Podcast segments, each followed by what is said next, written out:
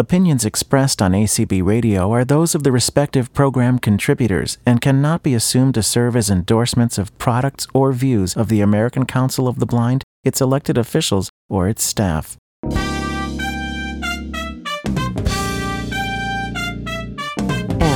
A I N M E N U main menu Main menu. main menu Hello, everyone, and welcome to Main Menu for the 13th of January 2017. I am your co host, Jason Castonguay. Is your office ready for a new Windows? This week we bring to you the first in a two part series which tells you all about what's coming from Microsoft. All about the Windows Creators Update, and Narrator has some significant updates, and there's one feature in particular about which I am very excited. We have many people from Microsoft with us on the call, and Joe Steinkamp joins us once again. When we return next week, we will be focusing more on Microsoft Office 365 and the updates therein. There may be a little time left over at the end of the show, and I will try to throw in a tidbit or two. So sit back, relax, and enjoy the show.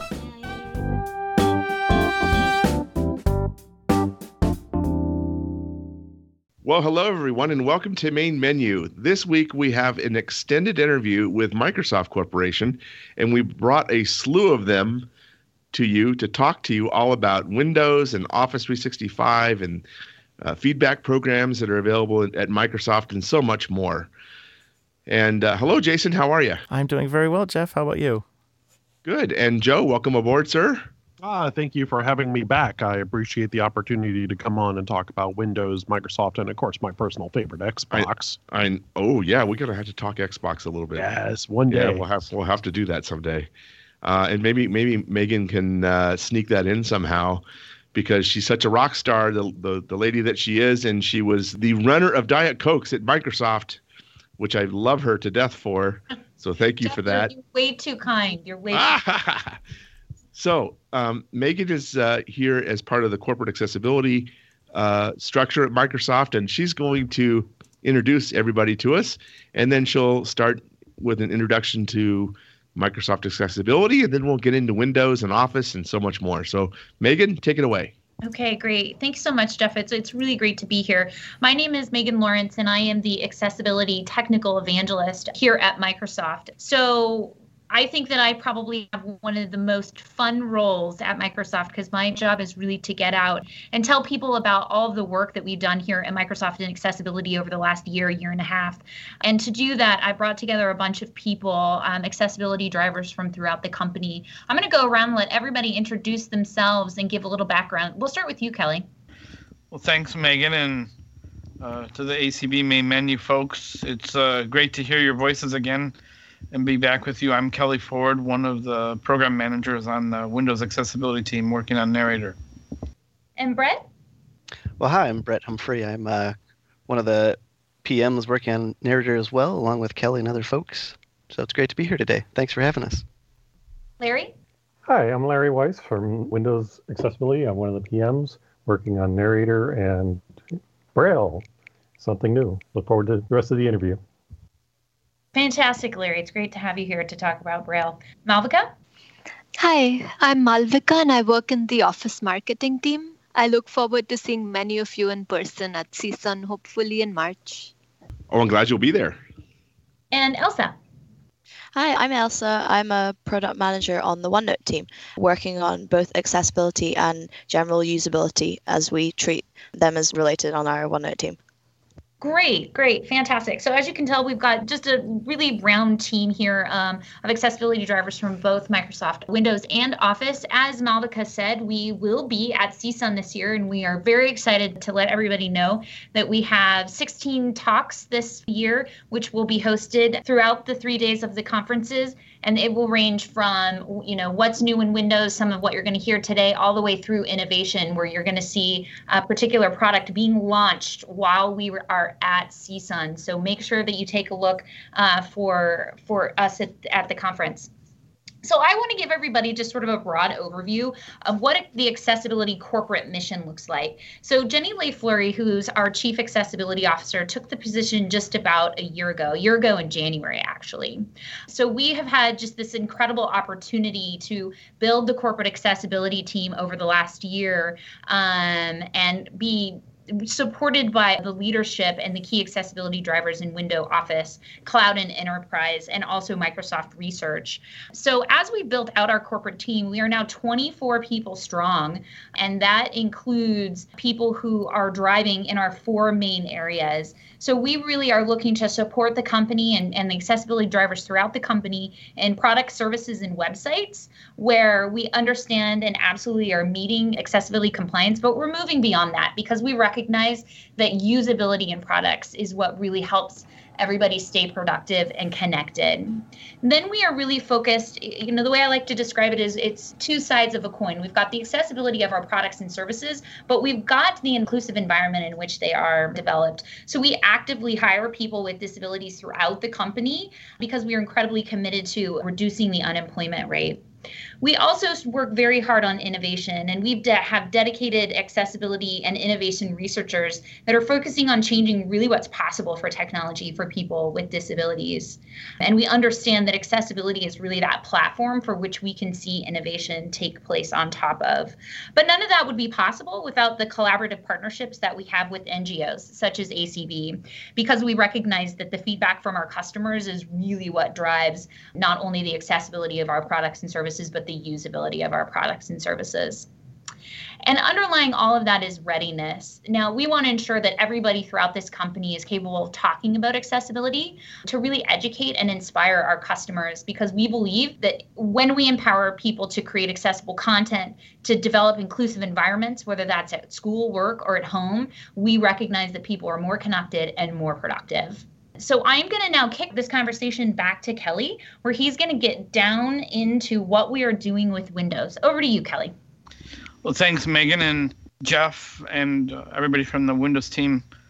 As you know, we were here with you last summer talking about the anniversary update, and a few months have flown by in the calendar, and our entire team has been hard at work on what we are calling the creators update to Windows with a variety of changes that we're happy to talk about.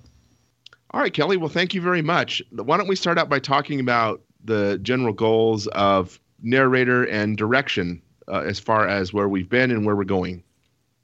I think we have a few goals with narrator overall, and Brett and Larry, please chime in.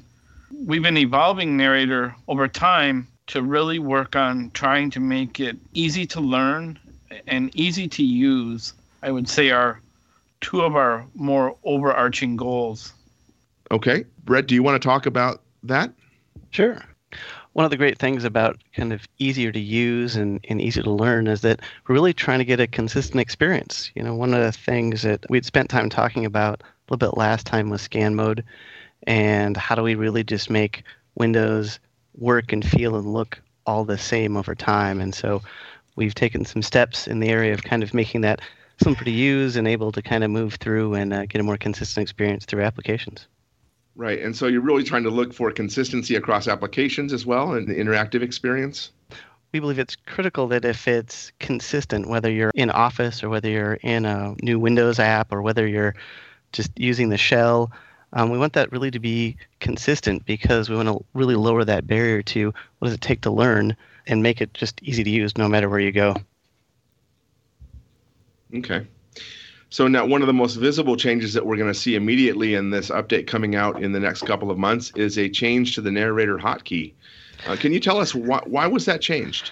The core reason we've changed the narrator hotkey is due to feedback. So it's kind of interesting when you have WinKey enter.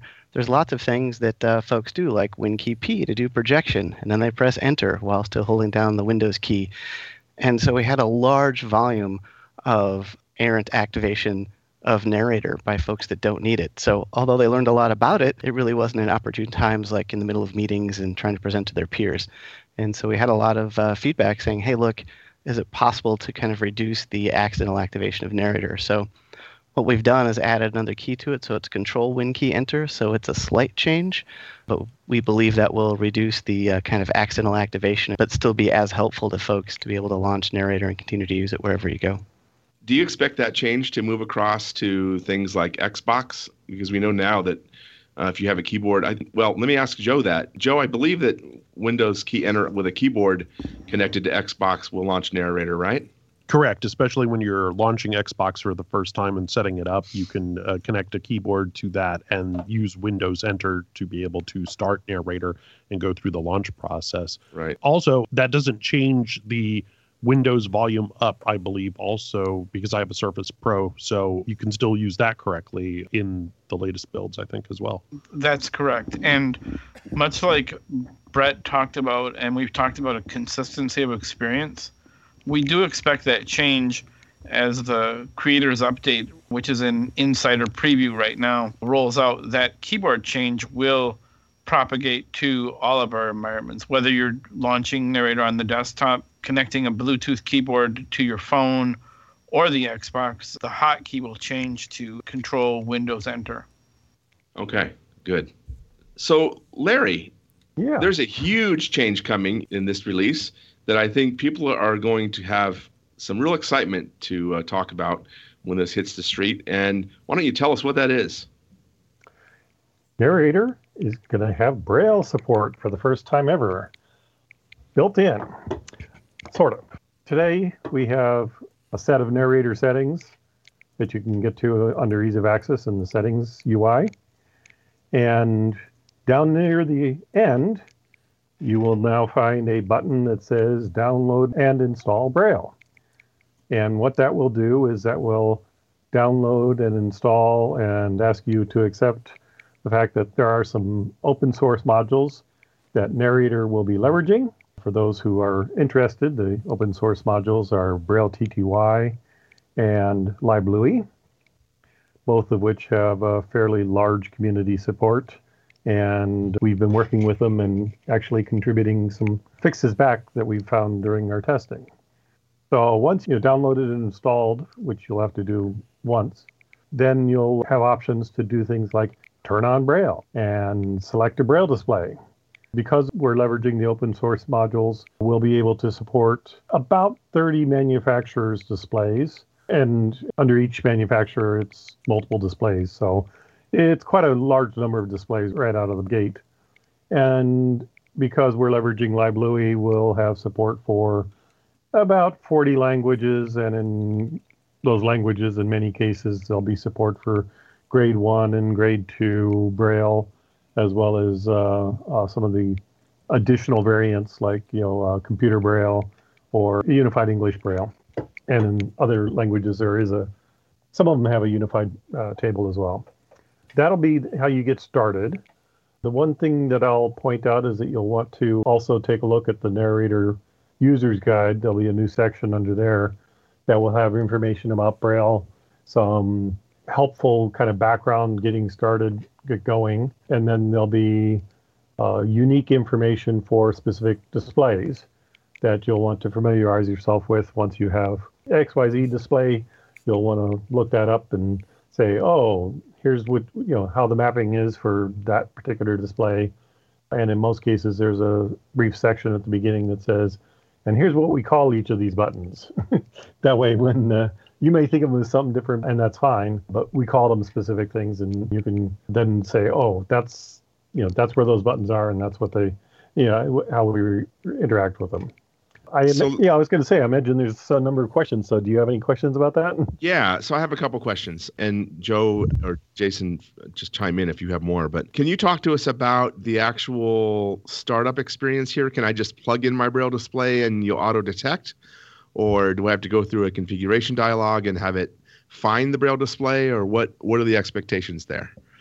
Great question. In the UI for the narrator settings, after you've downloaded and installed, you then have to go through UI that says choose a braille display. And you can choose you know one or two displays, however many you have, for whichever ones you actually might actually plug in. And then in some cases you'll also specify which port it's connected to. Uh, Okay. the other and- thing I wanted to point out is this is very much a initial release. We have Braille brought up, but we expect there will be some cliffs where you hear something but you don't see it in, on the Braille display. And for that reason, we're calling this a beta because it's coming in so new that we know that there's going to be things that we've missed. We're looking forward to getting feedback on all the things we've missed so that we can start uh, working down that long list of features. And uh, quite honestly, we'll probably have some bugs in it too. So. Okay, I think I know the answer to this, but it would be good for others to know the answer. Mm-hmm. What about Bluetooth? So if you have a device that has Bluetooth, can- can we connect via Bluetooth if that device supports it? Great question. Because this is initial bring up, we focused on uh, wired displays, and I'll just leave it at that. To Larry's point too, just to, to emphasize it, that it is important to know that it is a beta and it's great. We're super excited about it. We know that we'll need time for feedback and to refine it, but we're excited to be able to bring that out and, and let people use it and get feedback because I know it's been one of many long requests. So super excited. Okay. With I that one said, other- you must have a long list of ideas and features for the roadmap. Is this generally output, or is Braille input not available in the beta, or something coming down the line? Uh, So- we will actually support both input and output. The one thing that we have right now is because this is an initial bring up, when you specify a Braille table, you are specifying the table to use for both input and output. Ah, okay. Okay, that's great. So you can enter contracted or uncontracted Braille then? That's correct. Oh, so you got translation and everything in there. Excellent. Okay, That, that's uh, leveraging some, you know, the LibLouis open source Right. module. that's good. Uh, it, okay. It's a very powerful translator. And one of the things that I know people have been concerned about is the uh, level of quality of the LibLouis UEB. And um, that's generally a reputation attributed to an older version. We're using the latest version, and the quality of that translation is actually much, much better. So Well, I I think- think, well, people will be happy with that. I think with you and all of the AT vendors starting to utilize LibLouis, that's going to really make it really strong because we have lots of people now contributing to it and making it better and better all the time. Exactly. I'm going to go. Uh, I'm going to go on the record here real quick and, and throw down. Ever since the Surface arrived with its 10 point touch screen, I've always talked on many a podcast my dream of Braille input on the Surface itself. Uh, and of course, iOS got there a little faster, but it would really be neat if that could be a feature that could be spun up in the future because that's always been one of my dreams of the Surface and its ability to do that kind of stuff. And it's So- a so perfect you- size to be able to lay your hands right on it. Yeah, so you're saying actually type in Braille on the touch screen itself Sure. on the surface. Yeah. Well, what do you think about that, Larry?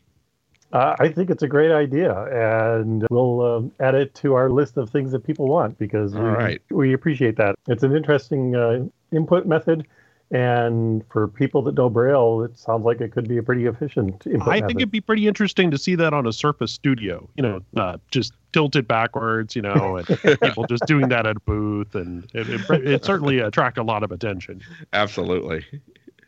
I want, it makes me want to go buy two of them now. So Yeah, that's right, one for each hand, right? yes, Yeah, there you go. nice. Nice. Well, Larry, I'm going to come back to you here in a minute because I have a question about Braille about our next topic, which is unassisted installation experience now. And uh, Kelly, I think you own this one. Yes, Jeff, this is something that um, we're excited about having available. Uh, we recognize this won't be for everyone, but for those folks who like to tinker or who otherwise want to do a, a clean install of Windows for the first time when the Creators Update is out, we'll have moved things forward where this is possible. You'll be able to create uh, a bootable media such as a USB stick or whatever other method you're comfortable booting your computer off of. Do recognize that there will be a one time kind of configuration change for folks that are familiar with what's called the computer BIOS to tell your computer that it needs to boot off of this media. That's generally not the default.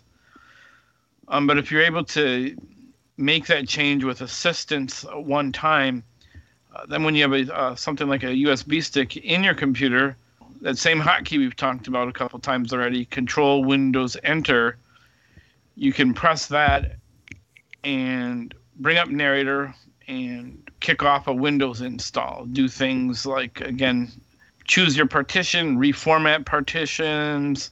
If your computer is in a, a broken state, there's some advanced uh, recovery options that are available there. Uh, and even get to the command prompt off of the bootable media. Again, we don't expect that everyone will use this, but uh, I know in talking with you, Jeff, and other folks who work in the IT business, we think this will, you know, enable more independence. I know for myself, when we first enabled this, it's something I told my my team the first time I used it. You know, I was doing something on my computer and it didn't go right, and I actually left work with a smile because I knew I could take care of it myself by booting off the USB. I love that. And uh, fixing it. That's really, really great. You know, for a long time, a lot of people got Macs for this very issue because they could install Windows independently with things like VMware Fusion. So, this is really going to open up a lot of opportunities for people who do consulting or people who, who just want to troubleshoot machines. It's fantastic. Now, this brings up all kinds of questions, Kelly. What about sound cards? What what are you recommending in reference to sound cards? I'm sure that you know if you have a Turtle Beach sound card or God knows what's on the motherboard of, of a machine, it may or may not work, right? So what what are you recommending that we do to to solve that problem?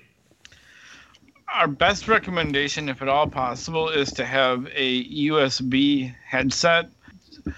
As you know, Jeff, and as your listeners may or may not know, Windows comes on a wide range of hardware. And in this initial loading period, as you mentioned, say, pick some obscure piece of hardware, the drivers and, and systems may not be there. And so what we have seen is USB headsets. And oftentimes, we well, we know, uh, for example, if you're using a Surface, the internal speakers on those computers independent of a USB headset will work. Again, there's always that caveat. I've probably done this myself on 12 different computer types and actually had the onboard audio on all of them work. I don't want to lead people into a, a false expectation. This is something that we continue to explore. But USB uh, headsets, if you have one, is likely in this initial release the best chance of success. And newer hardware more than legacy hardware. Definitely, the uh, newer hardware generally probably has a, a better chance. I don't know if it's worth talking about or not, but around the USB audio sticks and headsets, and I think the nice thing is they're fairly low cost, and so you can get a USB audio device for, you know, ten dollars.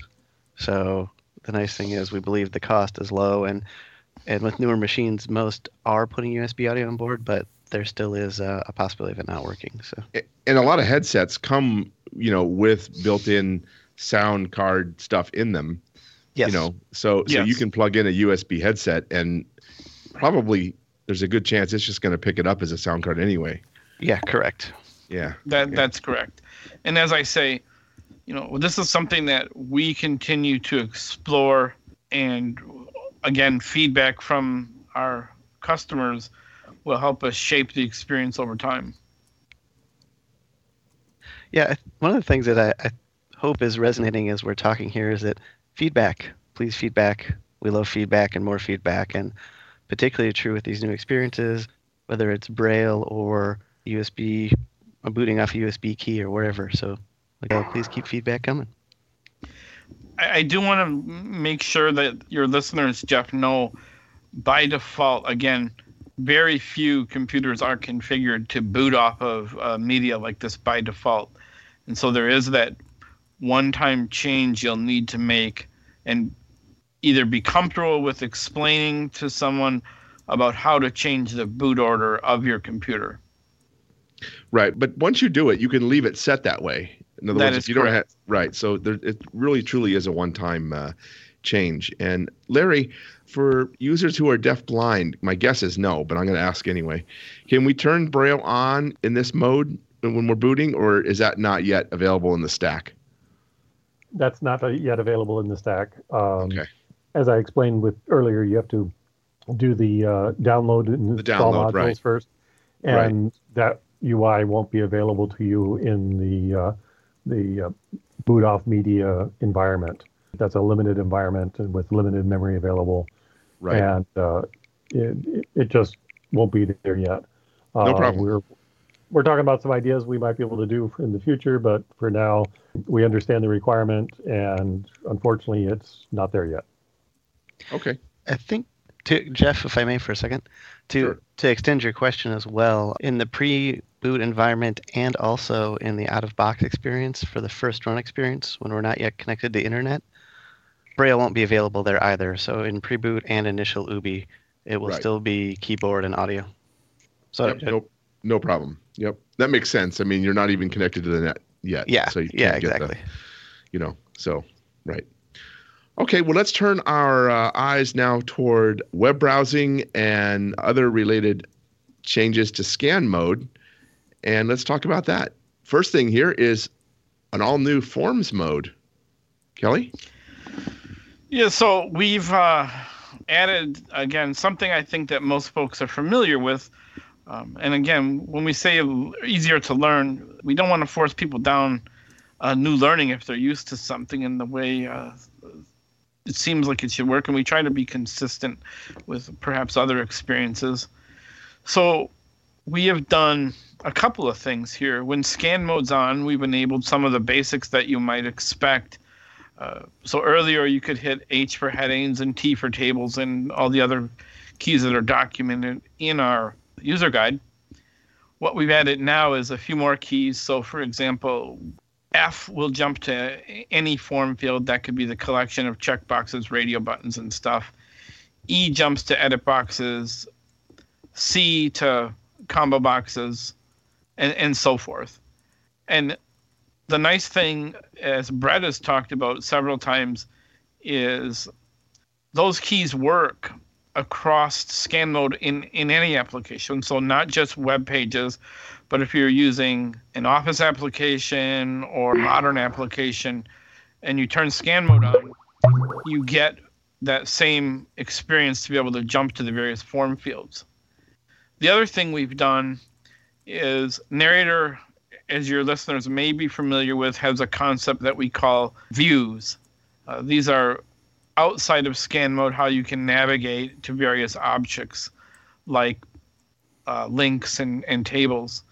So we've added a, a forms mode here as well so that you can jump just to form fields. I find this uh, particularly helpful. For example, if I'm using touch and want to fill out a form on a web page, or in an application, I can switch to forms mode and quickly jump to just the things like edit boxes and checkboxes while I'm using touch.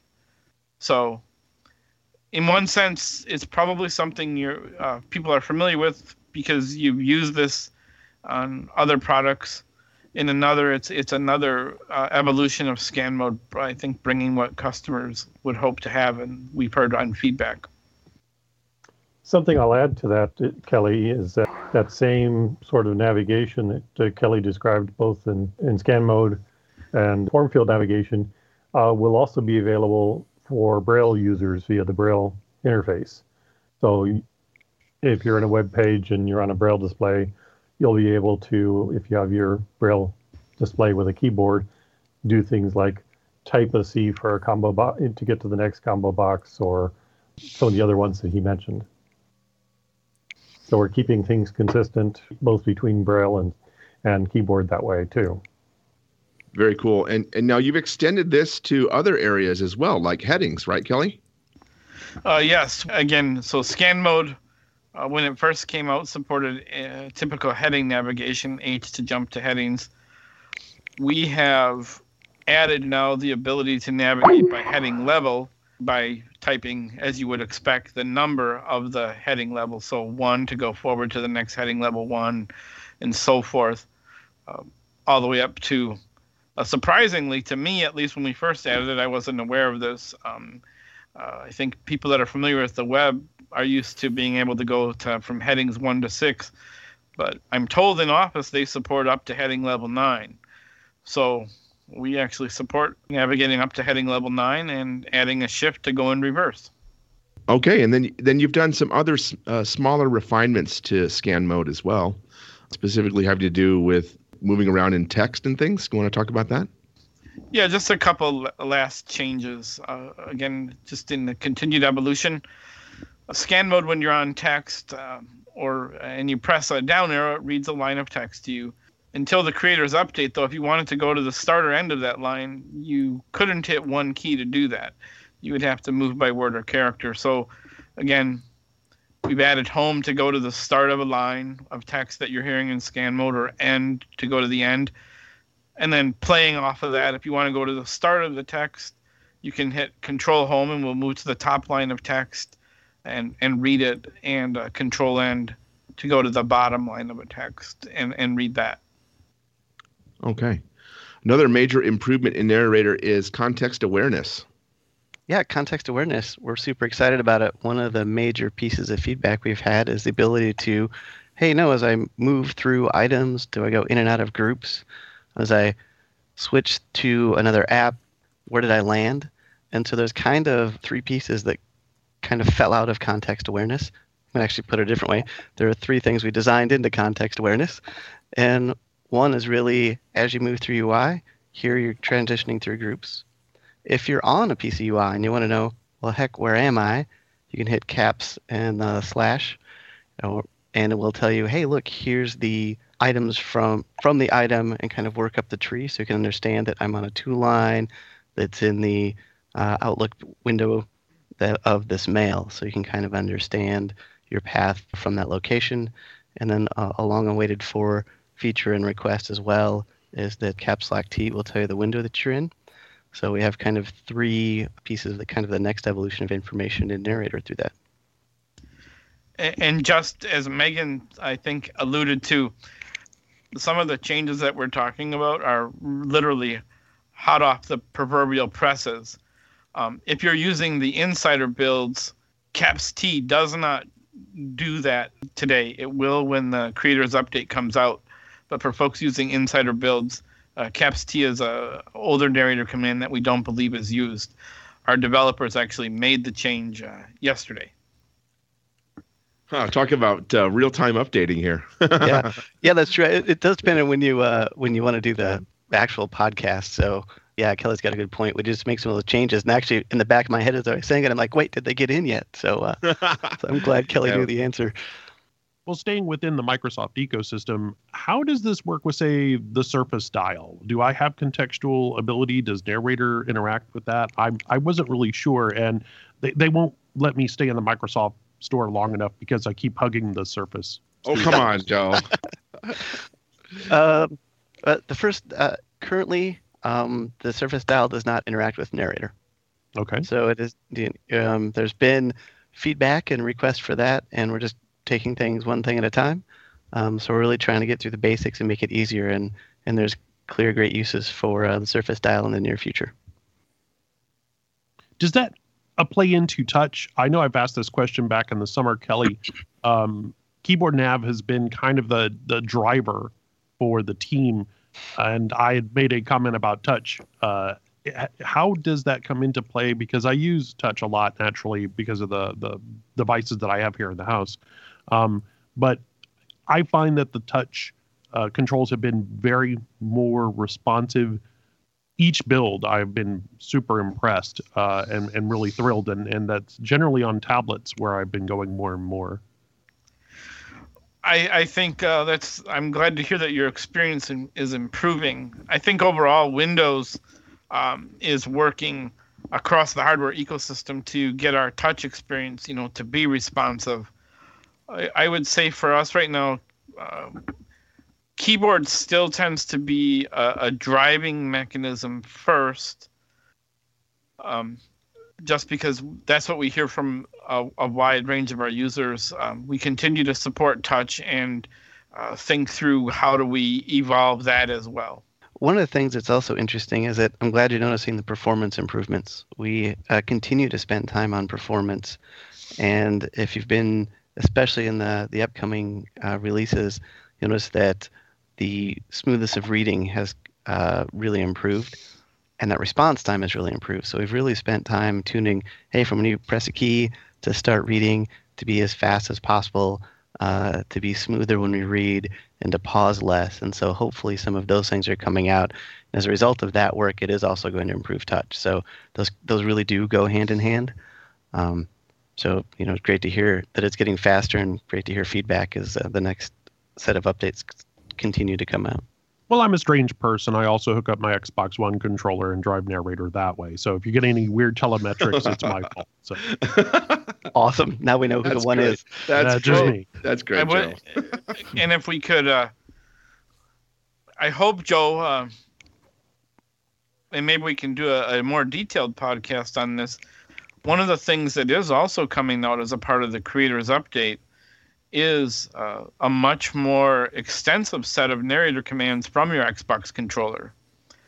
Um, we will have the ability to navigate by uh, various uh, narrator modes uh, off the Xbox controller. There's really a full command set that we'll detail in our user guide when this comes out. But uh, you'll be able to, I think, do more. I, I hope you're pleasantly surprised.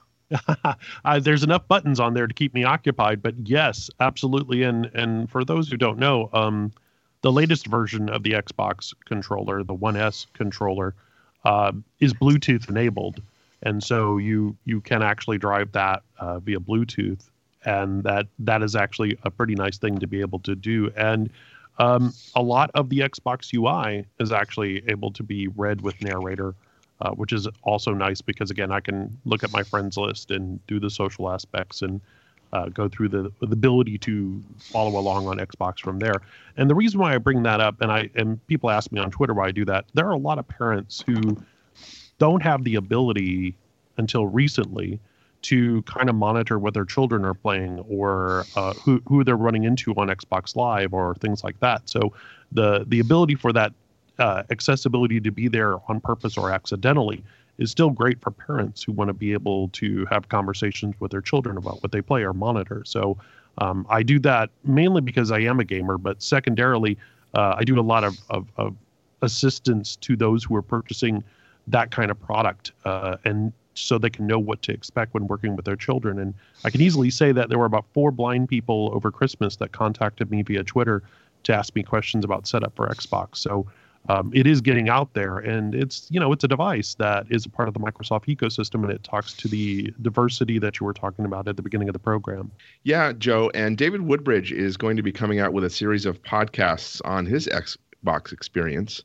Uh, so everyone keep an eye out for that uh, for his podcast, and and he, he'll be talking a lot about that. But we would love to get the Microsoft uh, Xbox team onto main menu and talk more about it. I think that I think I just want to. Uh, one of the things that you said, Joe, that resonated me was was at times it is just the parent who wants to check up on their on their child or other uh, anything like that, where you are using uh, Microsoft technology in a wide range of environments and with a wide range of uh, users with different uh, abilities in any given environment, and we are trying to bring not just our, our narrator, but our overall accessibility uh, of all this. And I'm sure Megan will talk about this more in the office team uh, to the whole ecosystem. Excellent. Well, that's a good transition, Kelly, because we wanted to talk a little bit about the narrator changes as it relates to Office. We'll be talking a lot more about Office and what the expectations are as far as what versions you should be running, but we'll talk more about that in just a few minutes. But did you want to talk about the Office or Office changes, or Brett, do you want to do that? I'd like Brett to talk about those. All right. So, Brett, there's been some changes in narrator for Office 365 as it relates to language as well as formatting information. And can you tell us about that? Yeah, you bet. Uh, as always, we spend uh, time working with our friends in Office, and uh, we've been doing some fun things this time around. We've got some great feedback on wanting to be able to read and hear multiple language documents. In Narrator, if you have the languages installed, it will switch and automatically uh, use that voice. If it doesn't have that voice, it'll tell you, hey, look, I'm entering Russian, and it may or may not be able to speak it in that particular TTS engine that you have, but at least you'll understand what's going on. and then as it switches into a language it knows it'll just switch and keep reading. And so we spent some time uh, kind of tuning that so you can really read and understand multi-language documents. And that also extends into the UI. Uh, when you think about spell checking, if you have a word that's in French but you're reading an English document, you will have uh, mixed commands. So on the command, it might say spelling in French, but the word might be in English, or vice versa. And so narrator will switch back and forth, um, both in the text area and in UI as you go through the UI. Uh, Brett, does that work with right to left languages such as Arabic or Hebrew? Yes, sure should. Okay. Oh, that's great. We have we have people here at our university actually who uh, would definitely want to use that. So that's fantastic. Yeah, that's awesome. And yeah, uh, yeah look forward to any feedback they have as well. So um, okay. yeah, let us know. Then we've done some uh, some extended work. We know that when you're looking at uh, particular objects, like what is the foreground color, what is the background color, there's lots of attribution that goes with uh, with objects themselves. And so we spent some time um, kind of extending at the time it was what used to be uh, cap zero. And today, you know, when we want to get to this extended information, you can do caps F and we'll, we'll go through it in parts for you. So we'll tell you about kind of font family, and we'll tell you about um, other color information. And so there's about eight categories of uh, just detailed information you can get out of objects. And so the nice thing is um, F will take you through the list. Shift F will take you backwards through the list. So if you know kind of either end of which way you want to go get data, we've kind of helped optimize the direction to go get that data. There will be detailed information in the uh, in the user guide about what are the things that we speak and um, and what's available. And so, to your, I think you also had a follow-on question around what versions of Office. Um, I would have to ask the Office folks. Yeah, well, I, I, think I think the bigger question is what applications do these new features work with? Is it strictly related to Office only at this point, or do you expect that that as UI automation extends to other applications, that it will work as those features are unlocked with UIA? Oh, awesome question. So, yeah, certainly the newer versions of Office will support it, but without question, as any app uh, exposes that information to UIA, Narrator will pick that up.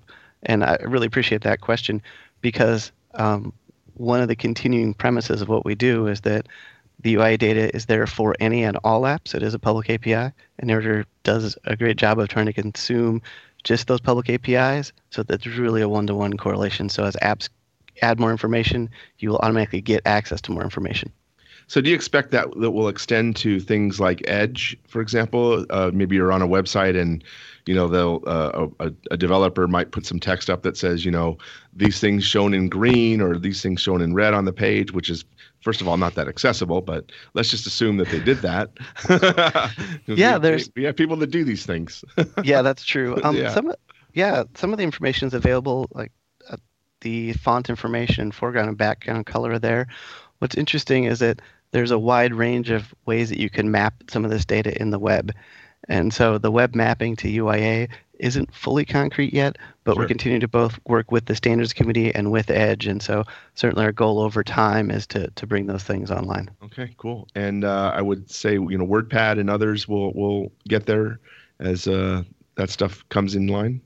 Yeah, absolutely. So one of the nice things about uh, WordPad and a number of the XAML fields and those, uh, both text fields and rich text blocks and rich edit fields, a lot of them are backed by the very similar technology. So um, we kind of that is a shared component actually across Microsoft in some cases. So yeah, mm-hmm. more and more of that will come online. And what about Windows Mail? So I'm going to say it in, in two parts. The inbox mail will actually be able to take uh, advantage of these as well. They are backed by Word, and so Word has put this work in there as well. So you'll be able to go get the extended font information and color and foreground color, background color, so that attribution will be there. I find okay. when I do testing, I usually use the Microsoft Store because uh, uh, naturally uh, that's that's money and revenue. But moreover, um, that tends to be a really good complex site uh, slash page that is great for being able to test narrator on very quickly. Um, especially you know because you have edit fields and buttons and all multiple types of things there too. So that's usually one of the first places I, I play around with whenever I, I get a new insider build. Um, and for the most part, that's fun to do uh, with touch or keyboard. Um, I also end up picking up a stray app every now and then, or uh, spending some time in uh, movies and TV, which is probably not good to my bank account. But uh, for the most part, that that works exceptionally well. Absolutely. So Kelly, there are uh, some other highlights coming in the creators update. uh, specifically dealing with more languages and Xbox controllers and uh, dynamic audio ducking. So, can you fill us in on that? Uh, sure. Um, so, as I mentioned earlier, um, we are, as a part of the creators update, we will have support for uh, the Xbox controller with more narrator commands. And then uh, we'll be adding support for another, I believe it's 10 TTS languages. Again, our user guide will detail the all of these. And then, uh, Brett, did you want to talk a little bit more about the work we've done with audio ducking? Yeah, you bet. We've had uh, consistent feedback that, hey, we would love to have um, certain aspects duck. So if I'm typing along and, uh, and narrator is talking, I would like movies to be ducked and audio be ducked. But once narrator is done talking, to please bring that audio back up. And so we spent quite a bit of time working with uh, the audio team. Uh, audio ducking is common when you have phone apps and other uh, classes. So we went we went and worked with them to say, hey, look, a screen reader is running. Can we build a screen reader class for ducking? And so that um, it can be just automatically managed for you. And I have to say, it, it's super great. Uh, I've lived with Narrator without dynamic ducking for a long time, and it's just it's fantastic to have it. One of the things we we've also done though is that um, that same capability that's built into the OS that we use, we've made it available for third-party assistive technologies as well, so that um, the underlying OS system can manage the ducking this in the same way that it does for Narrator. Now we're already seeing that in some screen readers, like JAWS for Windows, for example, has it. Um, is that is that use, utilizing that technology, or is this a different API you're releasing? Um, it's a, it's an update to an API for uh, for the third-party ATs. They've Okay. spent a, a lot of time uh, working and managing mixers and turning applications up and down, and that, that's a fairly complex bit of work. It is. Um, but in some cases, people want to tune those differently. So um, there's value in, in doing that tuning. Uh, today, um, it's kind of it, our dynamic ducking is is not um, app controllable today. It's specific to apps and specific to audio streams. So if it's a movie or an app playing music or a communication app, so they're kind of based on channels whether we duck or not. I use Narrator on a lot of machines for testing. Uh, I bounce back and forth. And one of the things that makes life so much easier in that kind of environment is the ability to kind of sync preferences from machine to machine. So when I log on with uh, my Windows account, uh, the things that I already have set up for narrators, such as uh, speed and pitch and the like, are going to go ahead and transfer over because I allowed them to sync through the Microsoft account uh, interface. Um, that for me has been very good because I, I know a lot of people when they get to a machine and log in for the first time, you're kind of like, oh, I got to go through the configuration. Oh, I got to set this. I got to set that. I got to do like 30 things. Well, this is one of those things I can check off that list. And I think it's one of the features that kind of gets not mentioned as much. A lot of times been put into syncing and the like. Account features crossover. Uh, wouldn't you say, Kelly? I would say that's uh, true, Joe, and, and uh, it's probably one of those things that, uh, hey, when it just works, you don't think about it. Um, I know I, I log into a lot of different machines, and um, a lot of the settings, not just for narrator, but other things sync. Uh, if you so choose, obviously you can turn this off if you want, but I, I do think it's great that you call that out, where um, uh, you do get that uh, you know your preferences uh, with your Microsoft account can come with you. I know that Brett uh, has uh, looked into this, as has Larry, and settings in general are things that we continue uh, to explore. Well, it really Absolutely. helps with um, high contrast. So if you're a low vision user uh, and you don't want to go through the hassle of doing high contrast theme all the way across, or uh, maybe even a backdrop, you have your favorite backdrop, uh, you could go ahead and set that and it'll carry it across as well. So from a low vision standpoint, having some of that to come across uh, means less configuration on a new machine. Uh, especially if you have to go and fix somebody's machine for the holidays. I'm just saying, I have an actual use case for that. So it's yes, right. Um, so, Kelly, before we transition back over to Megan to start talking about Office, I assume that the user manual found at, I believe it's aka.ms slash narrator getting started, is that still going to be uh, the right place to look? Yeah, so it is uh, uh, aka.ms forward slash narrator get started. Ah, Um, okay. and um, we we're in this period where we've talked about a lot of things that have changed in narrator uh, because of the insiders program so those changes aren't yet detailed in the user guide um, but the user guide will be updated uh, in time for the time creators launch. update um, a- and, most importantly as larry mentioned um, right all the braille displays and command mappings uh, will be there Okay. And I assume this will just be a Windows update as uh, we've done in the past. Yes, Microsoft. We've talked about um, uh, the general updating uh, will be just uh, an update. Um, Okay. Good. And, and for those that, uh, Megan, for those that are still on Windows 7, do you know if the free offer for those that are using assistive technology is still available for those needing to get to, get to Windows uh, 10? Yes, the uh, Windows 10 free update for assistive technology users is absolutely still available. Okay, great. And I would like to remind you that we will be continuing with part two next week, introducing the updates for Microsoft Office 365 and OneNote. Now, remember a while back when Janine did her demonstration of BuzzClip? Well, we had some questions from our audience, and in this next segment, Janine answers those questions. Hi everyone, it's Janine Stanley for Main Menu, and I have a couple things to report as a follow up on our demo of the Buzz Clip. Well, first of all, I have used my Buzz Clip a little bit more. Um, was able to detect a car where I thought a car might be, but didn't exactly want to walk up, and my dog was trying to avoid it. So that was good. It was a stationary car that had pulled up somewhere, and I was able to use the Buzz Clip to figure out that, yeah, there is actually something there. So it can do that. Um, it doesn't do as well. I just for fun, I was standing at the curb and kind of playing with it with passing traffic, and it's not quite as good at that stuff, but uh, uh, you know, it certainly does buzz when something is at that seven feet in front of you level, which is a little scary. But uh, I have sidewalks with um, very narrow sidewalks with very little verge, if no verge, between the sidewalk and the street. So it was kind of interesting to see how close those cars were uh, were coming to me. I knew they were close, but we had some questions about the buzz clip.